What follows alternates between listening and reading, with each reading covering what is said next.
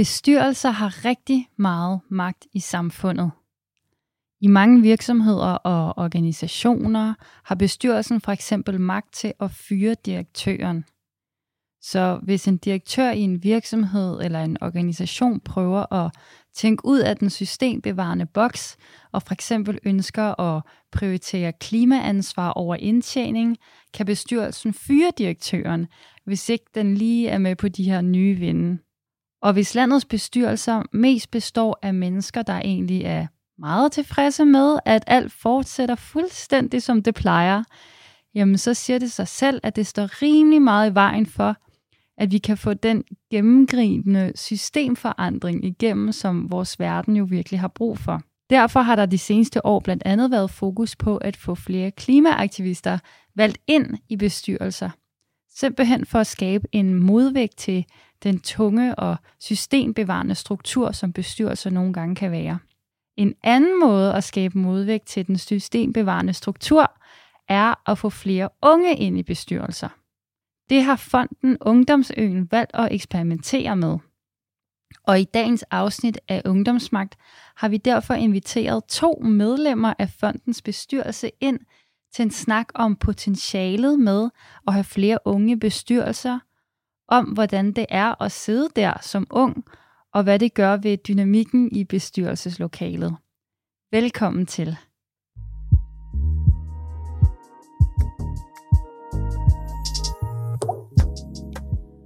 Unge har alt for lidt indflydelse i dagens samfund, i hvert fald hvis du spørger mig.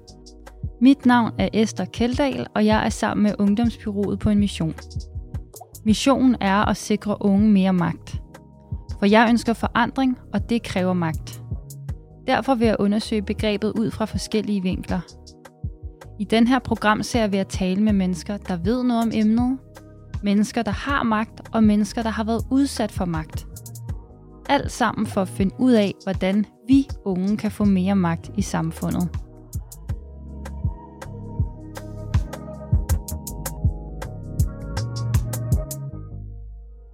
Ja, og øh, ja, dagens emne er jo simpelthen bestyrelser og sammensætning af bestyrelser. Og øh, faktisk så, øhm, øh, jeg, kan, jeg, jeg kan desværre ikke disclose, i hvilken sammenhæng jeg havde den her samtale, men jeg fik at vide af en person, der var i gang med at sammensætte en fondsbestyrelse, der skulle uddele nogle penge til nogle ja, store projekter, der kunne ændre samfundet til det bedre, at øh, grunden til, at, at man ligesom i den verden, som vedkommende var en del af, ofte prioriterede at have øh, folk i den, den ældre kategori øh, med i bestyrelsen, øh, og ja, ja, for, ja sådan lidt, lidt gamle mennesker faktisk med i bestyrelsen, var, at øh, de er mere uafhængige af samfundet. Så argumentet var, at jamen, hvis du sidder og skal uddele penge, og du er en relativt ung person, jamen så kan man jo ikke ligesom undgå, at personen øhm, deler penge ud til et projekt, som de gerne senere selv vil arbejde i. Så argumentet var, at hvis du ligesom er gammel, og du er, du er ude fra arbejdsmarkedet, så har du ikke ligesom den bias i, din, i dit valg af, af uddeling. Og det er jo klart, at det ville jo blive ret sådan tydeligt, hvis en person kom direkte fra en bestyrelse, de havde, øh, fra en fondsbestyrelse, som har uddelt penge til noget, og hen i det job. Det ville jo være ret åbenlyst, men det kan jo være, der går sådan tre eller fire år, og så ender man i det job, efter man forlod bestyrelsen. Og det tænker jeg sådan meget over, var sådan, nå, åh, nå, det er selvfølgelig også øhm, på en eller anden måde relevant at tænke over. Men så tænker jeg, vent, vent, vent, vent, der er noget galt i det her argument, fordi at de her ja, gamle mennesker har jo også for det meste børn og børnebørn, og også et netværk og alle mulige mennesker, de er jo også afhængige på den måde. Altså de er jo ikke fuldstændig sådan isolerede individer, som kan sådan trække sig selv ud af samfundet. Så øh, så jeg kom frem til, at det er godt nok en meget sådan... Det er i hvert fald et hensyn, men det er, et meget, det er en meget speciel måde at se det på. Og der er godt nok også mange andre hensyn, man kunne tage, tage, tage frem, hvis man øh, skal sammensætte en bestyrelse, den, den bedst mulige bestyrelse, der kan tage de bedste og måske mest langsigtede beslutninger.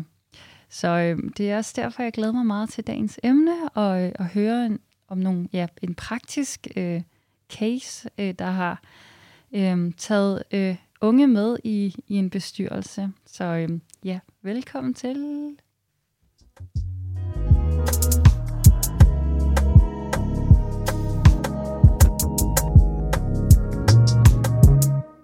Ja, og nu vil jeg byde velkommen til øh, dagens gæster, som er Lisbeth Trinskær og Sara Amalie Bøgegren Pedersen. Øhm, Lisbeth, vil du præsentere dig selv? Det vil jeg gerne. Jeg hedder Lisbeth Trinskær, og jeg er formand for højskolerne i mit erhverv, øh, højskolerne i Danmark. Og så er jeg i min øh, fritid, kunne man sige, øh, formand for Fonden Ungdomsøens bestyrelse. Og Sara? Jeg er ungeobservatør i Fonden Ungdomsøen, og så læser jeg samfundsvidenskab på RUK, som er Roskilde Universitet. Så det vil sige, at I sidder i den samme bestyrelse i Fonden Ungdomsøen? Ja. Velkommen til programmet. Og til de lyttere, der ikke lige ved, hvad Ungdomsøen er, øhm, Lisbeth, kunne du tænke dig at, at lige give folk et, øh, en, en kort fortælling om, hvad Ungdomsøen er? Det, kunne jeg, det kan jeg godt. Altså, Ungdomsøen er et eksempel på noget, der i virkeligheden ikke skulle kunne lade sig gøre. Ungdomsøen er en idé om at øh, skabe et sted for unge, som øh, stimulerer øh, deres mod på og lyst til at præge samfundet. Og øh, det er skabt af en masse af de øh, organisationer, der har er optaget af unge, og hvor unge deltager, øh, de mere etablerede organisationer i Danmark og sammenhænge. øh, og de har ligesom gået sammen om at ønske det her sted, som skulle have sin egen frihed. Og, øh, og så er, har vi sammen med øh, to fonde købt øh, fortet, Middelgrundsfortet, og gjort det til en ungdomsø. Og så er det blevet renoveret over nogle år, et par år, tre år. Og så øh, er, øh, er det nu faktisk en, øh, en ungdomsø, som er i gang med at vise, hvad den kan. Jeg kalder den Danmarks historiens største tillidserklæring til unge. Det er store ord. Øh, meget spændende, og det fik mig faktisk til at tænke på de der øh, amerikanske øh, milliardærer, som alle sammen køber deres egen ø, så de bare kan fyre den af på. Men det her det er jo selvfølgelig med et, med et mere sådan samfundsorienteret og demokratisk sigte. Det lyder rigtig spændende. Øhm, og øhm, ja, Lisbeth, jeg kunne også godt lige tænke mig at høre dig. Øhm, hvor længe har du sådan været en del af den her bestyrelsesverden? Og, øhm, og hvorfor er det, du er sådan drevet af det? Altså i virkeligheden, så har jeg siddet i forskellige bestyrelser, siden jeg var relativt ung øh, i forskellige sammenhænge. Mest i starten, mest i øh, organisationer. Øh, jeg sad også i et menighedsråd, da jeg var ret ung. Det kan jeg godt sige, at, øh, at de fleste bestyrelser, når jeg kom ind i dem, eller i råd, så var jeg øh, ikke bare den yngste, men den yngste på sådan 20-30, med 20-30 år eller sådan noget, til, til dem, der var ældre. Den næste, der var ældre end mig. Ikke? Så, så det her med at være den unge, det, øh, det har jeg prøvet virkelig mange gange. Jeg har også virkelig mange gange prøvet at være den eneste kvinde. Øh, og, øh, og for eksempel hele tiden få at vide, at jeg kunne ikke have en baby med til møder, og der var alle mulige ting, jeg ikke kunne. Ikke? Så, øh, så jeg håber, at jeg har bevaret lidt af mit øh, blik for det, øh, også i det bestyrelsesarbejde, jeg laver i dag. Og øh, Sara, øh, du er jo så unge observatør, så du er så den her unge person, som er med i den her bestyrelse. Og øh, hvad, hvad motiverede dig til at, at stille op som unge observatør? Tror, det, der meget motiverede mig, det er, at jeg er super interesseret i, hvordan organisationer fungerer, og, og egentlig virkelig interesseret i at komme dybere ind i det her rum. Og jeg, altså, ungdomslivet betyder virkelig meget for mig, og det vi står for, den her sindssyge tillid, som, som vi har fået til at, til at engagere os og til at blive en, blive en del af ungdomsøen, var virkelig fed.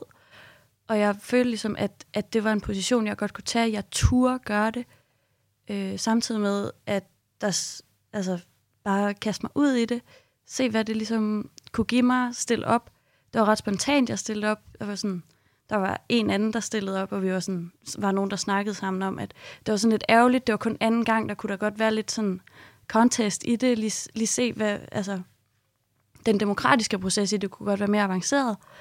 Og så sagde jeg, okay, så, så stiller jeg op, fordi så får, vi, så får vi lov til at prøve det her med ligesom at skulle argumentere vores sag, og vi ikke bare kunne klappe en ind det synes jeg var mega fedt, og så, øh, så stillede jeg op, og så, så vandt jeg, kan man mm. sige. Så det er de, det. de unge, som har unge på øen, der var sådan 35 repræsenteret den dag, som stemte mig ind.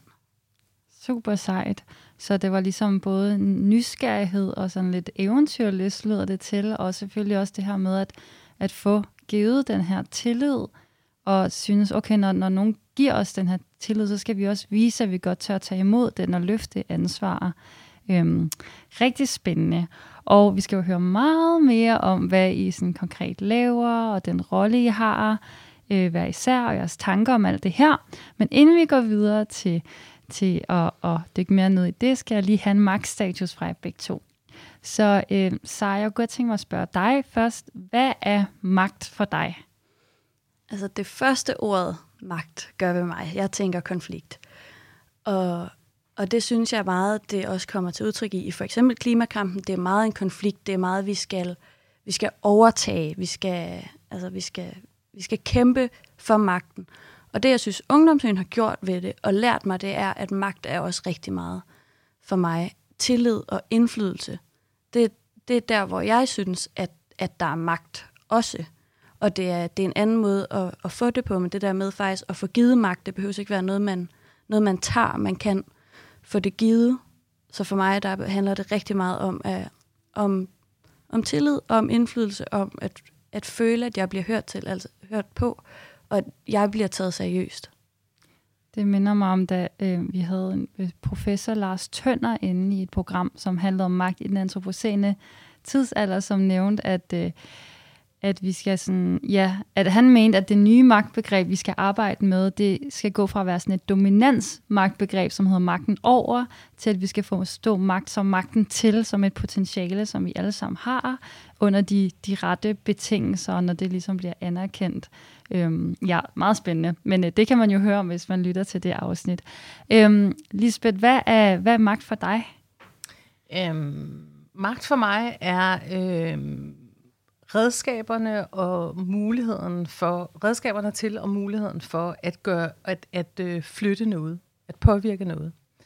Øh, og i virkeligheden så tror jeg, at for mig der har magt ændret sig øh, fra noget, der først handlede om, øh, hvor autoritet, en tid, hvor autoritet var noget, man fik med en titel, så er autoritet i dag noget, man skal tjene, øh, oplever jeg. Og øh, det er ikke noget, man automatisk har.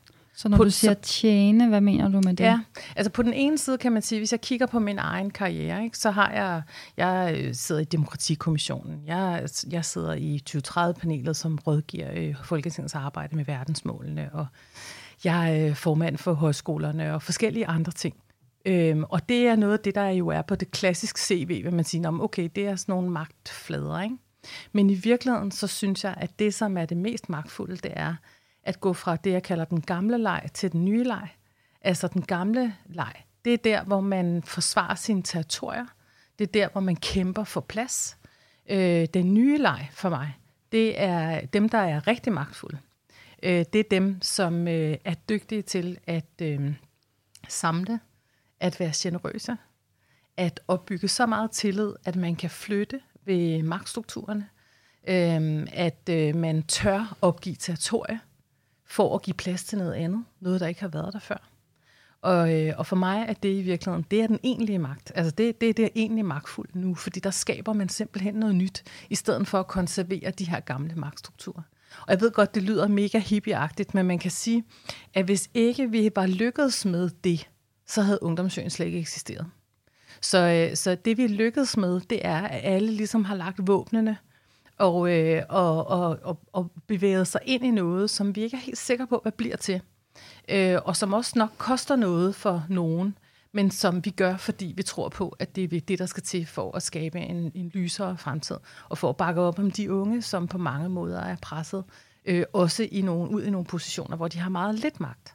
Øh, så for mig er det egentlig det, det handler om. Øh, jeg var for nylig sammen med en fondsdirektør, det er nemlig med jævn mellemrum, kan jeg godt afsløre, som sagde, du har gang i mange ting. Så sagde jeg, ja, men det har altid med de samme tre ting at gøre, uanset hvad jeg laver. Så har det med unge, og det har med demokrati, og det har med fremtiden at gøre, altid. Så det er ligesom det, jeg bruger. Det er der, jeg bruger min magt. Det er der, jeg bruger den plads, jeg har. Og jeg oplever, at jo mere, at det er sådan, jeg går til det, jo mere plads får jeg faktisk til at, til at skubbe øh, de her unge ind på, på banen eller på arenaen, kan man sige. Det lyder super fedt, og det, ja, det lyder også som, at, at der også er sådan et eller andet ja, det nye magtbegreb, eller sådan den nye måde at lege på, at, at også er forbundet med sådan en eller anden sådan bevidst kontroltab. Altså nu taber vi den her kontrol ja. over de her territorier, og sådan kaster os ind i den usikkerhed, og ser, hvad der sådan, prøver at undersøge, hvad bobler der op ud af det, og ja. det, det synes jeg lyder rigtig spændende. Og det er jo faktisk, hvis jeg lige må tilføje, det er jo det, som Sigge Winter, han har skrevet den her nye bog, som alle taler om, øh, som er entreprenørstaten. Ikke? Det han i virkeligheden tegner op, det er, han siger, at vores, de problemer, vi skal løse i samfundet nu, de er så komplekse, så hvis vi skal løse dem for alvor, så er man nødt til at få alle mulige ind i det samme rum, øh, med mod til at lægge øh, magten, eller lidt territoriet i hvert fald fra sig, øh, og prøve at tænke nye løsninger sammen. Øh, med den risiko, at man må gå af med noget, eller den risiko, at man må løfte noget, der ikke før var ens opgave. Men det er sådan set det, der skal til, for at vi kan øh, løse nogle af de, det, han kalder de vilde problemer. Ja, så endnu en gang kommer den her, lyder det til borgerinddragelse tanke op. Den kommer op meget tit i programmerne her, øh, synes jeg, så det virker som om, vi er ved at spore os ind på noget med det her borgerinddragelse, inddrage så mange perspektiver som overhovedet muligt, i en respektfuld samtale, et godt faciliteret rum, hvor alle får lov til at få, få sagt noget. Og nu vil jeg gå videre til næste spørgsmål. Hvornår føler I jer så magtfulde, Sara? Jeg føler mig magtfuld, når voksne, hvis man kan sige det, giver mig muligheden for at forandre noget, siger, hvad synes du, hvordan skal vi gøre det her? Eller, okay, hvis det er sådan, du har lyst til at gøre det, så er det sådan. Vi gør det, så støtter Altså, når nogen står bag mig og støtter op om noget, jeg føler ikke, at jeg i mig selv kan gøre noget, men hvis der på en eller anden måde er noget bag mig, eller et større engagement, som siger, fed idé, det gør vi, eller selvfølgelig kan du klare det, det skal du bare gøre, for eksempel, altså Ungdomsøen er et virkelig, virkelig godt eksempel på det, fordi der er så meget plads til øh, at være ung og til at gøre det, vi, det, vi gerne vil. Bestyrelsen er virkelig god til at ikke at gå ned og lave alt muligt micromanagement, men holde sig på afstand og sige, det er her, der skal være plads til lige præcis det, de unge gerne vil, og det, de brænder for. Og så er det der, hvor vores engagement kommer frem, og hvor der bare bliver sagt, fed idé, det gør vi, fed idé, det gør vi. Øh, og, og så er der nogen, som siger, hvordan, hvordan går det med den idé? Hvad, hvad for nogle ressourcer har I brug for? Øh, nogle ansatte, som siger, hvad, hvad kan vi gøre for jer? Vi holder nogle weekender. Den der, den der plads, der er, og tilliden til, at vi kan finde ud af det, øh, synes jeg virkelig, der føler jeg mig virkelig magtfuld på Ungdomsøen. Hvad med dig, Lisbeth? Hvornår føler du dig magtfuld? Jeg føler mig magtfuld, når jeg bliver konsulteret, tror jeg når jeg, når jeg bliver øh, inviteret ind og, og, og, og sige noget om, øh, om noget. Altså når jeg giver, bliver inviteret ind til at bidrage med det perspektiv, jeg har. Øhm, jeg tror, at øhm, altså, ja, lydhørhed, øh, tror jeg, er, føles meget magtfuldt for mig. Og så er det klart, at så er der jo også de der territorier, man har, man har kan bestemme et eller andet over, eller i hvert fald, øh, måske allervigtigst, bestemme, hvordan vi ikke bestemmer over det kunne man sige. Altså, og i virkeligheden, jeg, jeg sagde meget i starten af ungdomsøen, at øh, det her, det var en tillidsøvelse. Og jeg havde det som sådan en, øh, jeg havde det som sådan, altså sagde bestyrelsen, de er sådan nogen, der står og holder, holder hvad hedder det, øh, altså skærmer øen for alle mulige, der har en masse meninger om, hvordan man klassisk gør ting. Øh, fordi ellers ville det aldrig give plads til at gøre ting på en ny måde. Så jeg føler mig magtfuld, når jeg får lov til at ændre gamet det, det er sjovt. Det minder mig også meget om, da vi startede den grønne ungdomsbevægelse. Der var der så mange mennesker, der havde alle mulige idéer om, I skal have en bestyrelse, I skal have en forperson, I skal have CVR-nummer. Vi var sådan, nej, nej, nu prøver vi at lige gøre det på en helt anden måde. Øhm, hvornår føler du, Sara, at du ikke har magt? Jeg føler ikke, at jeg har særlig meget magt i uddannelsessystemet lige nu. Der sker rigtig mange ting, hvor der sidder en reformskommission, som ikke ligner nogen, der har gået i skole i 50 år.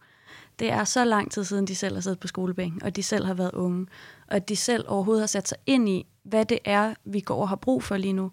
Det, lige i den situation, der kan jeg mærke, at vi går rundt ude på uni, og er så træt af, hvordan det hele det fungerer. Men vi kan samtidig ikke rigtig se, hvordan, altså, hvordan vi kan gøre noget, og vi sidder lidt bare i krone og brokker os, og, og ikke, ikke, altså, er uforstående. Så det der med, når der ikke er gennemsigtighed med beslutninger, som, som omhandler mig, der føler jeg mig utrolig øh, øh, hvad hedder det, ikke magtfuld. Hvad med dig, Lisbeth? Jeg tror, det stærkeste tidspunkt, jeg følte mig ikke magtfuld på, det var, at jeg arbejdede og boede i Zambia, og øh, det var lige øh, i starten af den meget voldsomme AIDS-epidemi, og folk var, altså folk døde bare. Alle mulige døde og blev syge. Og, øh, og, og jeg mærkede den der håbløshed. Og i virkeligheden, så tror jeg, at øh, det, jeg lærte der, det har jeg haft med mig lige siden, når jeg har mødt håbløshed. Øh, nemlig, at øh, jeg, kan ikke, jeg kan ikke ændre det store billede, men jeg kan gøre noget et menneske ad gangen, eller en flad ad gangen. Eller, øh, og, øh, og så udviklede vi sammen med Folkekirkens Nødhjælp sådan et øh, AIDS-orphan-program, altså for forældreløse piger, øh, Øh, som kunne få dem i uddannelse, og det fik faktisk over 1000 piger i uddannelse. Øh, det, så hver pige, der blev valgt, fik vi ligesom lagt et budget for hele hendes uddannelsesforløb, sådan som hun faktisk fik en uddannelse. Og prøv at høre, det var jo kun 1000 piger, men det var 1000 piger. Øh, og det er sådan, jeg også har det med klimakrisen og alle mulige andre store ting nu. Det er, at øh, vi må ikke lade os slå ud af håbløsheden fordi at så mister vi for alvor magten, og så giver vi magten til nogle aktører, som vi ikke har lyst til at bestemme over fremtiden.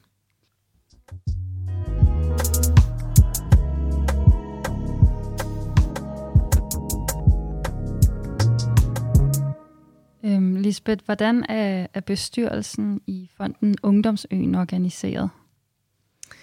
Det er jo sådan, at øh, egentlig så oprindeligt så var det jo spejderne i Danmark, der fik øh, Ungdomsøen af de her fonde, der købte den. Øhm, og derfor er det også spejderne, der udpeger flertallet i bestyrelsen. Øh, de udpeger fire bestyrelsesmedlemmer, jeg er en af dem. Og, øh, og så udpeger vi tre yderligere øh, som er ligesom uden for spejderkontekst. Men jeg synes, det er værd at bemærke, at øh, de har fire pladser. Jeg er faktisk også tidligere spejderchef for et spejderkorps. Men øh, de har valgt, at der kun er tre af os, der er spejder. Det vil sige, at flertallet i bestyrelsen er faktisk ikke spejder. Øh, på trods af, at man kunne lægge det anderledes an. Øh, og så har vi jo så fået lov til at, øh, at have en, øh, en unge observatør, men det kommer vi til. Men sådan er den organiseret. Og vi har valgt at øh, have nogle, øh, nogle folk, som er, øh, har en høj integritet, som øh, ved sindssygt meget på hver deres fagfelt, og som også øh, elsker at udfordre øen. Og så, hvad vil det så sige at være unge observatør? Det at være unge observatør vil sige, at jeg er engageret på Ungdomsøen. Øh, jeg er mellem 15 og 30 år gammel. Og, øh, og så er det Ungdomsøens demokratiske organ, som består udelukkende af unge, som laver den demokratiske proces, som gør, at man bliver valgt. Og den skifter hver gang, sådan så den er tilpasset netop det, vi har brug for på det tidspunkt, og sådan så det ikke er den samme måde, vi stemmer på, og den samme måde, vi stiller op på hver gang. Det kan, det kan ændre sig alt efter ja, altså der, der bliver lagt en føler ud og siger, hvem kommer, og hvordan har de brug for, den her proces, den skal være. Og det er virkelig, virkelig fedt, at det fungerer på den måde. Og så bliver man valgt for et overgang til at sidde med til bestyrelsesmøderne. Man hæfter ikke økonomisk, og man har ikke stemmeret. Øh, men ellers så, så sidder man med på lige vilkår, og man repræsenterer ikke de unge, men man er stemt ind af dem alligevel. Sådan, så min kompetence er at være ung.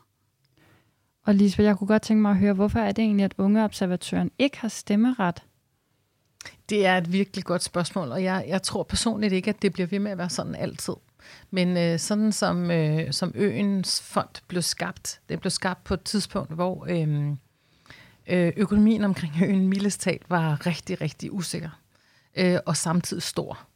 Øh, og øh, så det krævede, at, øh, at man vidste, hvem det var, der stemte om tingene, fordi vi kunne simpelthen hæfte for det. Øhm, og, øh, og så var det vigtigt for dem, der skabte, øh, der tog det tidlige initiativ til øen, altså spejderne, de vidste godt, at hvis det her gik galt, så ville ansvaret for det gå tilbage til dem. Så derfor havde de brug for at have en god føling med, at det ikke gik galt. Øh, jeg tror personligt, at strukturerne er anderledes om 5 og 10 år. Men, øh, men, men lige nu var det det her, der kunne lade sig gøre. Så det var i virkeligheden lidt for at beskytte unge observatøren? Ja, det var for at beskytte hele ideen og det potentiale, der lå for unge. Altså jeg mener i virkeligheden, at vores allervigtigste opgave som bestyrelse er at beskytte ideen. Øh, og, øh, og, så, og så gør vi meget ud af, at unge observatøren har øh, vi kalder hende heller ikke unge observatøren i møderne, vil jeg gerne sige. Men, øh, men øh, vi, vi lytter øh, meget til hende, og jeg håber også, at hun oplever, det kan hun sige selvom lidt, men at hun oplever, at hun øh, fylder meget i rummet, øh, og vi, øh, vi tager hendes stemme meget alvorligt. Det kunne jeg faktisk kan godt tænke mig at høre nu, Sara. Hvordan er det egentlig at være med og være med til de her møder? Øhm, ja.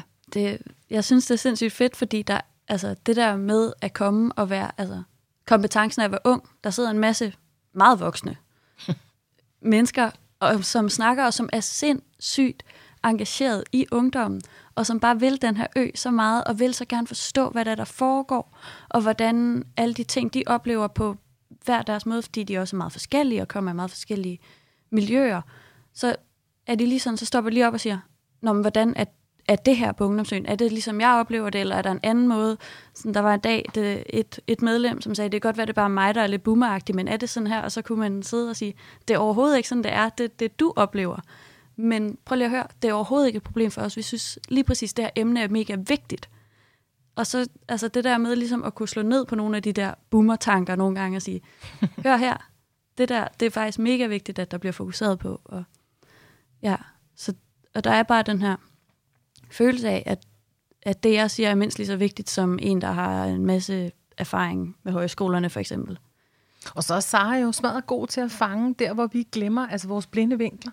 I virkeligheden synes jeg, at det er der, hvor unge kan bidrage aller, allermest. Det er, at de kan se noget, vi ikke kan se, selvfølgelig.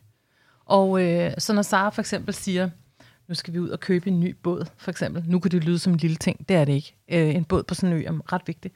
Øh, og så siger Sara, øh, er der egentlig nogen, der har snakket med nogle af de unge frivillige om, hvad de tænker om købet, altså hvad de mener om købet af den båd? Åh, oh, ej, det var, havde vi ikke lige nået endnu. Altså, og der synes jeg, at der er Sara jo vildt god til at ture øh, lige spørge. Øh, jeg skal bare lige spørge, har I overvejet, at der er et unge perspektiv på denne her del? Øhm, og samtidig så håber jeg, at vi er dygtige til at blande os udenom alle de ting, som handler om hverdagen på øen, som vi ikke skal have nogen mening om. Altså øh, alkoholpolitikken, øh, hvad hedder det, rygepolitikken og alle mulige andre politikker, der er på øen, den har bestyrelsen jo bare fået til orientering. Vi har ikke haft indflydelse på den overhovedet. Selvfølgelig ikke. Det, har ikke, øh, det er ikke vores métier, kan man sige. Det er ikke vores opgave. Så, øh, så jeg synes også, at det handler om at være lidt vagthund.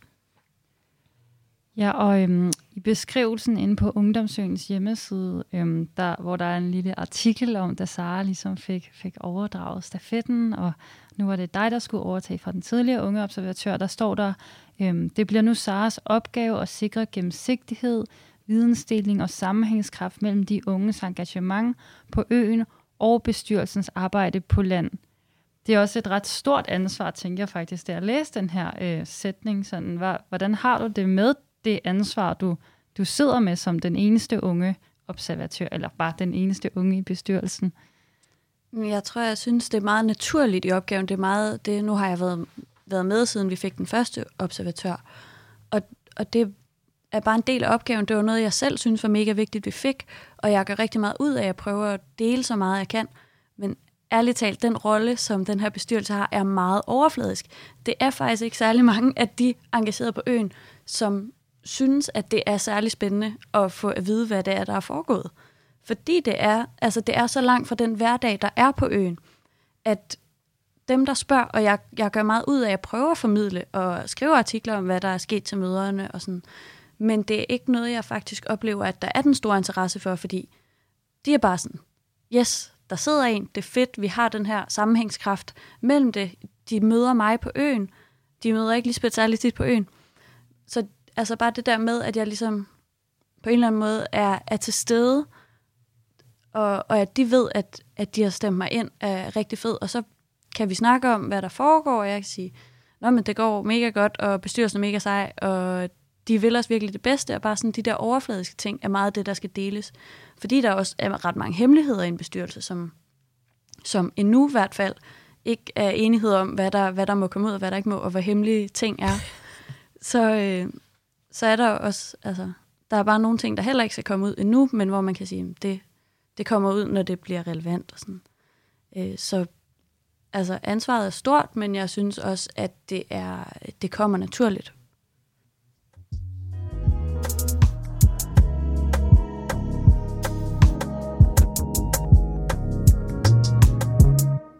Du lytter til Ungdomsmagt, og i dag har vi uh, Lisbeth uh, Trinskær uh, og uh, Sara Amalie Bøgegren Pedersen i studiet til en snak om uh, unge i bestyrelser, og vi har talt om fonden, fonden Ungdomsøens uh, øh, initiativ med at have en ung med i bestyrelsen der. Og nu kunne jeg godt tænke mig at høre øh, dig, Lisbeth, lidt mere om sådan det generelle problem, eller den generelle problemstilling med, med aldersfordeling i bestyrelser. Så først og fremmest, synes du, vi har et problem med for få unge i bestyrelser generelt i Danmark? Jeg, jeg synes, vi har et kæmpe problem med diversitet i bestyrelser i Danmark. Også unge. Øh, men jo også med kønsdiversitet, øh, med forskellige etniciteter, med alle mulige slags diversitet. Øhm, det er jo ikke bare noget, jeg synes, det er noget, jeg ved, fordi det er der jo masser af tal for. Øhm, og jeg tror, at, øhm, at noget af det, der skal til, det er faktisk, altså, jeg tror, jo mere diversitet der kommer, jo mere diversitet kommer der. Altså, at jo mere der kommer nogle andre blik ind, også selvom de er få i en bestyrelse, jo mere har man blik for det. Fordi de ser noget, nogle gange kunne jeg lyst til at sige, at vi ser noget, som, som dem, der plejer at sidde på den type pladser, ikke ser. Jeg tror, noget af det vigtigste, jeg lærte i hele sexisme-debatten, som jo stadigvæk kører, øh, det var en, der sagde, at alle pyramider ser flade ud opfra. Og det synes jeg var vildt godt sagt. Det er helt vildt rigtigt. Jeg tror, at det, der sker, det er, at dem, der sidder i klassiske bestyrelser, de kan ikke se, hvad det er, de ikke kan se. Fordi de synes, det virker lige. De synes, det virker flat. Men det er overhovedet ikke flat.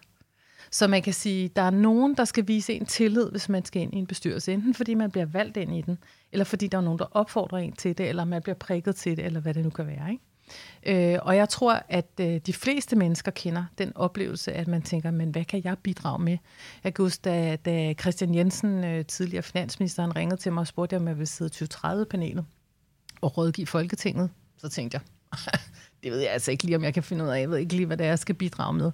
Men, men han viste mig tillid, og det gjorde Sten Hillebrand, som også sad med som professor øh, og ved rigtig meget om hele klima- øh, og bæredygtighedskrisen.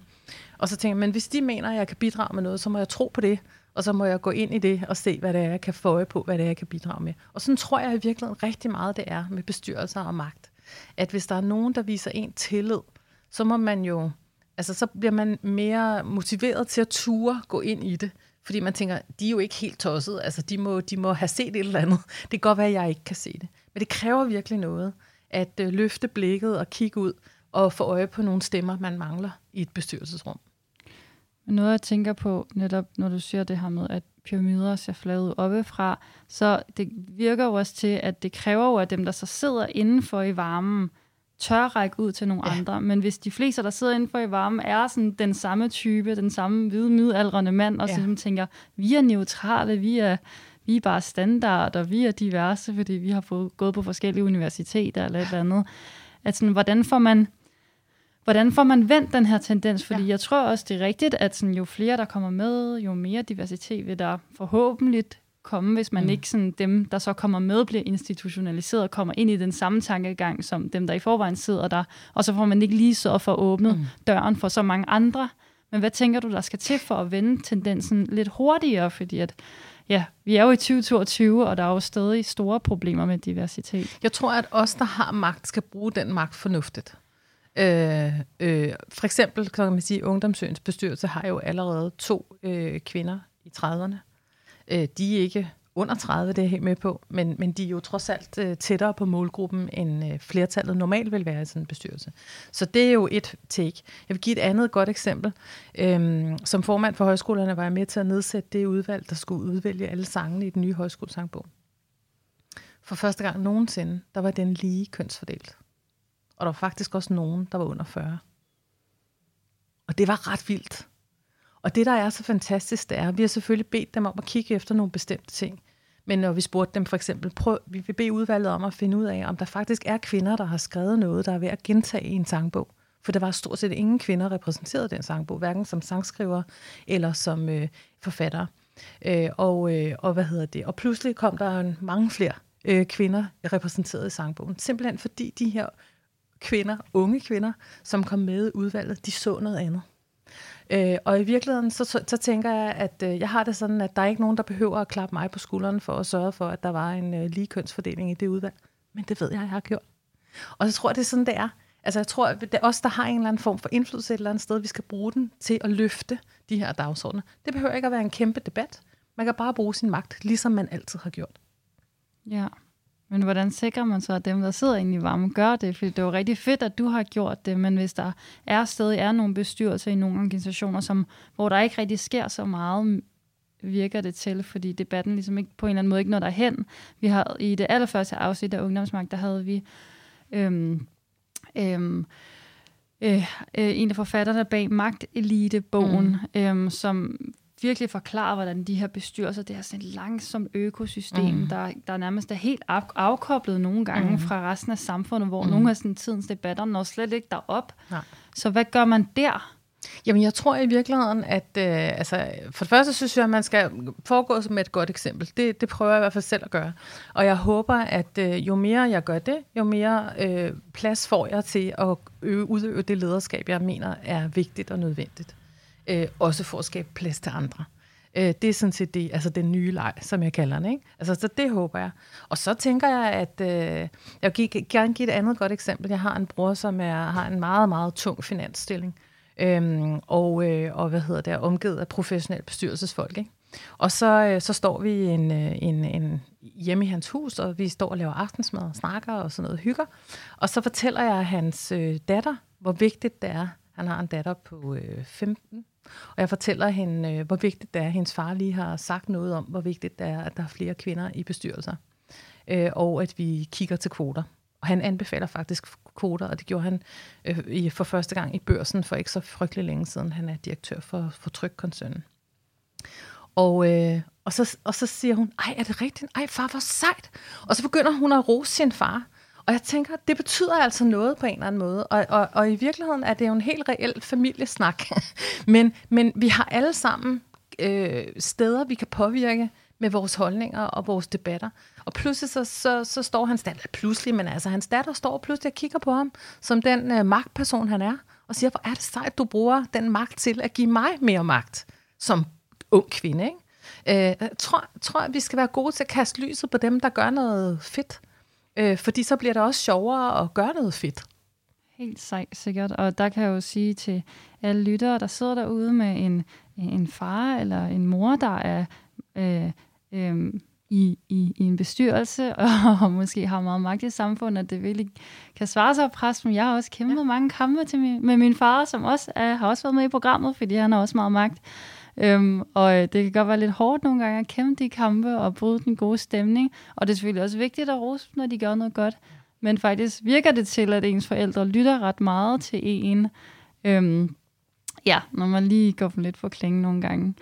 Øhm, ja, men øhm, ja, bare lige inden vi går videre. Hvad tænker du om tanken om øh, en ungekvote i bestyrelser? Altså vi lavede, øh, vi har i højskolernes tæt på folkemødet, som er her lige om lidt, der har vi sagt, at der skal være diversitet i panelet, ellers kan man ikke få lov at have en event. Altså, og det tænker jeg, det er, det er meget fint, synes jeg.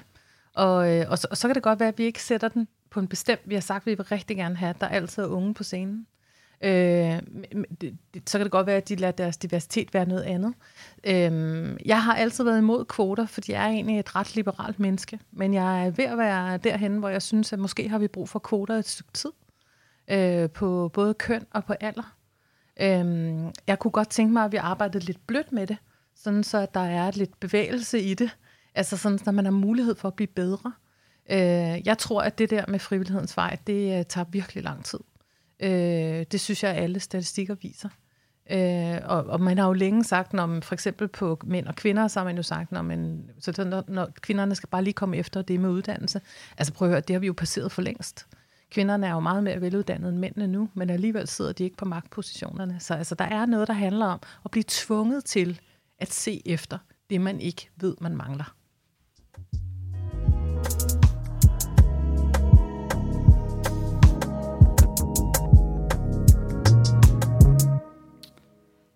Så jeg godt tænke mig at høre dig. Øhm, er der noget, der har overrasket dig ved det her bestyrelsesarbejde, som du ikke vidste, sådan, inden du kom med? Mm, jeg synes, at det har overrasket mig meget, hvor engageret de er, fordi når vi går rundt ude på øen, jeg har jo været sådan engageret bare altså, dagligdag ude på øen, og har overhovedet ikke, altså nærmest ikke mødt de her mennesker. Og så kom ind og se, at altså, mange af dem vidste jeg ikke, hvordan så ud. Og så kommer man ind i et rum, hvor de her mennesker sidder, og de er så engageret i lige der, netop mig, og i lige netop de unge, der går rundt ude på øen. Det overraskede mig rigtig meget, at, at de faktisk ville det så sindssygt gerne, og havde så meget input øh, til, til øen, og til det, der foregik, og, og til at forstå de, de unge. Det synes jeg, øh, det overraskede mig positivt. Føler du også, at de, jamen det lyder også lidt sådan, at de også er, virker som om, det er nogle mennesker, der er gode til at, at være nysgerrig over for, hvad du tænker, frem for sådan at komme med gode råd. Fordi jeg, jeg kender i hvert fald, jeg, jeg, jeg kan i hvert fald have det lidt sådan, når jeg er i et rum med sådan folk, der er lidt ældre end mig, lidt mere sådan, ja, længere erfaring med forskellige ting. Godt, for eksempel nu er jeg jo med altså klimaaktivist, og ja, kæmper den kamp. Øhm, og der, der kan, kan jeg i hvert fald godt ofte opleve, at, at der er mange sådan voksne mennesker, der simpelthen har så mange gode råd og idéer til, hvad jeg burde gøre, og hvad jeg burde sige, og hvordan jeg burde formulere mig, og hvad jeg burde fortælle alle andre klimaaktivister, de burde gøre, hvor jeg sådan kan få det sådan helt sådan, ej, hold, hold dog op, altså stol dog på, at jeg, jeg, har, jeg ved, hvad der er bedst, men hvad, hvad tænker du omkring det? Sådan synes jeg slet ikke, det er. Det er meget mere, hvordan, hvordan oplever du den her problematik, eller hvad, altså, kan du genkende det, der bliver sagt? Så har de siddet og haft en eller anden diskussion om et eller andet, så sådan, kan du overhovedet genkende det her i din dagligdag? Og så kan jeg sige, det giver mening ud på øen, det giver ikke mening i mit studie, så det er vigtigt, det giver mening ud på øen. Øh, fordi jeg, altså, hele mit liv er ungdom lige nu. Der er ikke noget andet i mit liv end ungdom. Og, og det giver rigtig mange perspektiver på det, og det der med ligesom at kunne sige, det jeg oplever der, det, det passer rigtig godt på den mere uengagerede ungdom, ment men på den måde, at de ikke er foreningsaktive. Øh, men til gengæld, så, så passer det ikke ind på øen, så skal man tænke på det på en anden måde. Øh, giver det mening? Helt sikkert. Øhm, tror du, at det sådan der vil, at flere unge godt kunne tænke sig at være medlem af en bestyrelse, hvis bare de ved lidt mere om, hvad det indebærer. Altså, for det lyder, det lyder også lidt som, at, at de andre unge på øen måske tænker sådan, og bestyrelsen, det, det, det er ikke noget, vi går så meget op i. Det er ligesom nogle, nogle andre. Øh, men, men ja, hvad, hvad tænker du sådan? Ja, hvis man vidste lidt mere om, hvad det indebar, at, om der var flere, der ville kunne tænke sig at være med. Ja, jeg tror, lige, lige på øen er det sådan, at der ved vi rigtig meget om, hvad det indebærer, men der er også noget med, fordi det er så mange engagerede, det er det der med faktisk også at skulle, skulle finde tid til det. Jeg tror, at, at det virkelig engagement i bestyrelser skal starte endnu tidligere, ude i foreningslivet, ude i fodboldklubben, hvor der også sidder en bestyrelse. Jeg har selv været, været spejder, da jeg var 16. Der var der aldrig nogen, der sagde til mig, hey, skal du ikke stille op til, til bestyrelsen? Hvor jeg tror, at hvis, hvis nogen havde sagt, altså der er altid mangel på bestyrelsesmedlemmer ude i lokalforeningerne, tag da fat i dem på 16 og spørg, om de ikke vil være med. Jeg tror, at det indblik, hvor, det, hvor man heller ikke står med en kæmpe stor organisation, der, der hæfter for flere millioner, gør, at man får, altså man får mere mod på faktisk at sige, altså så kommer man ind i forskellige organisationer gennem sit liv, alt efter hvor man flytter hen og studerer og sådan noget, og, og tør stille op, og bare stille op i, i studenterrådet, og, og de der ting ude, når man ligesom har haft en føler ind i, at det slet ikke er så farligt. Så mit bud vil faktisk være, at, at der også skulle ud i ungdomsorganisationerne, der hvor de 16-årige er, og, og den aldersgruppe, at have fat i dem. At det vil, det vil gøre, at der var mere engagement op igennem ungdommen til, til ture, fordi der er meget af det der med, ja, nu sidder Lisbeth og siger, at nogen på 40 er unge, ikke? I, i bestyrelser, så hvis man, hvis man har en anden tro på det, øh, og så er der også den, den måde, der er engagement ude på ungdomsøen, er, er lidt anderledes. Man har lidt sit projekt, og sådan, at jeg, jeg, jeg kan faktisk ikke helt forklare, hvorfor der ikke er så, så stor kamp om at blive unge observatør. Men der er også noget med, der var engang en mand, der sagde til mig og spurgte mig, om jeg ikke skulle stille op i også en, en bestyrelse. Og jeg sådan, mm, nej, det har jeg ikke lige lyst til, og det er meget langt væk fra, hvor jeg bor. Og så sådan, nå, men hvem synes du så kan repræsentere dig? Og det synes jeg var mega fedt, fordi det var også noget af det, der fik mig til at stille op. Det var sådan, okay, men jeg tror, der er mange, som kan spejle sig selv i mig, men som ikke kan spejle sig i den anden person, der stillede op. Så jeg vil godt være, være den, der så stillede op for at være et alternativ til dem, som måske var, var mere, altså havde, havde brug for et alternativ at stemme på, hvis man kan sige det. Jamen, det lyder da også virkelig som om, der er en, en opfordring i det, du siger til, at hvis man er i en bestyrelse, i en sportsforening eller en eller anden organisation, virkelig tænke over at hive fat i nogle af de yngre og virkelig opfordre dem til, hey, du vil være god i vores bestyrelse, vi har brug for at høre dine input. Og det er jo også virkelig det, som mange oplever, det der med, når man bliver helt fat i at sige, vil du ikke prøve, selvom du, man ikke tænker, at det er noget, man lige havde gået og tænkt, hvor man ville gøre, og sådan det der med at få ja, overragt den sådan, hey, jeg tror på, at du kan, og pludselig se sig selv i det lys, kan faktisk virkelig meget ændre meget på ens selvopfattelse. Øhm, så ja, det lyder da i hvert fald som om, at der skal hives fat i mange flere, og, og folk, der sidder i bestyrelsen, har faktisk et kæmpe stort ansvar for at, at virkelig prøve at tænke ud af boksen i forhold til, hvem der er den næste, frem for bare sådan finde nogen, der ligner dem selv rigtig meget. Øhm, hvad sådan tænker du sådan, øhm, burde der være sådan en bestyrelsesuddannelse, miniuddannelse i ungdomsuddannelsen? Eller sådan noget, eller sådan, kræver det et eller andet, nogle kompetencer? Det der er, den, den ungdom, som jeg opfatter den lige nu, der er det ikke de unge, som har brug for at blive uddannet, men det er faktisk dem, der skal få fat i de unge.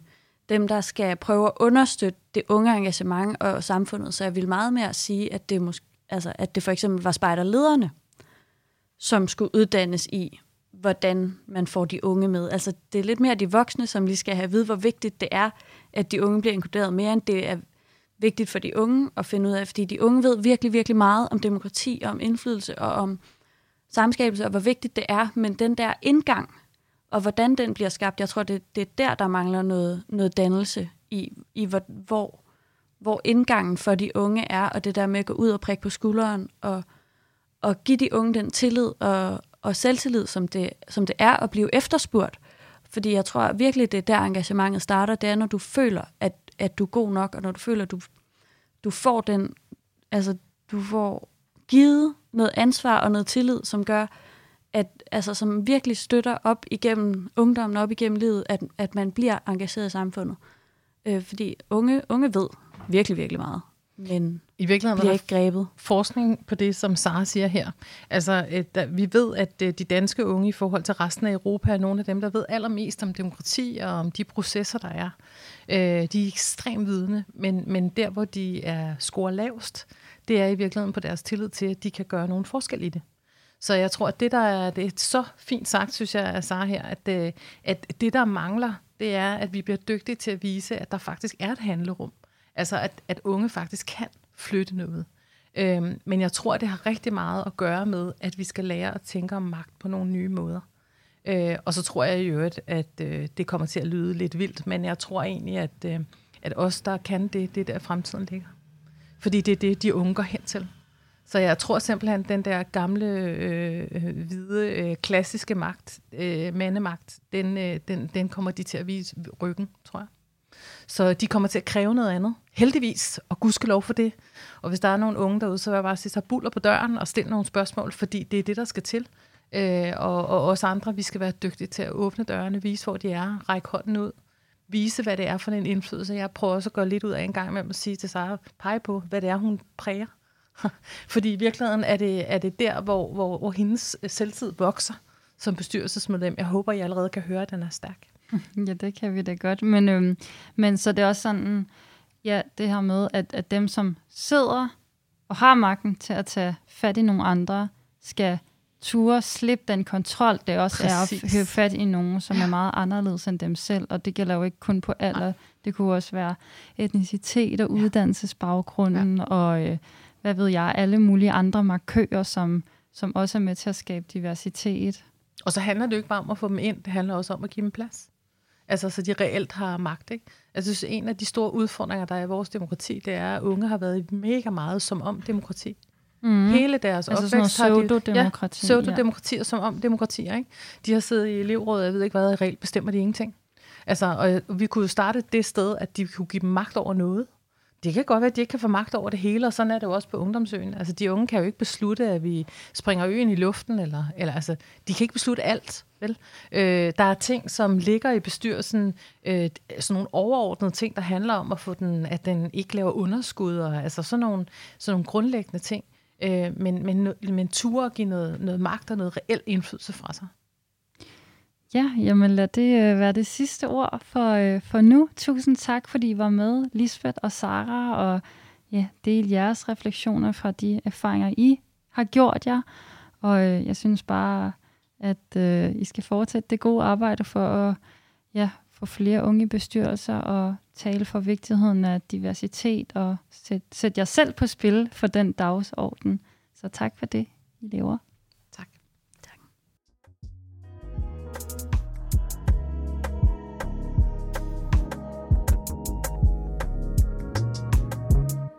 Og det var, øh, ja, det var jo så programmet om, om unge i bestyrelser, og jeg synes, det var meget sådan, det der kom meget frem for mig i hvert fald af at, at lytte til det interview, eller interview af Sara og Lisbeth, og lytte til det interview, som mens jeg lavede det, øh, var, at, øh, at det er virkelig sådan, det skal nemlig ikke kun lægges over på øh, de unge, at de skal sådan kæmpe mere for at komme ind i bestyrelserne. Det er selvfølgelig rigtig vigtigt, at hvis man er ung og lytter til det her program, og ligesom lærer, hvor, hvor meget man egentlig kan gøre, og hvor vigtigt det er for flere unge, men at det også er dem, som er inde i de her magtpositioner, at de tør give den tillid og give det ansvar videre øhm, øh, til andre og slippe kontrollen øhm, den var igennem, og ligesom, ja, så vi kan gå med på det her spændende eventyr om at skabe en anden verden med nogle andre magtstrukturer, fordi der er virkelig brug for forandring i samfundet, øh, både på klima, men også på alle mulige andre øh, rigtig vigtige dagsordner. Og der tror jeg da virkelig, at mere diverse bestyrelser og flere unge bestyrelser kan spille en rigtig vigtig rolle for det.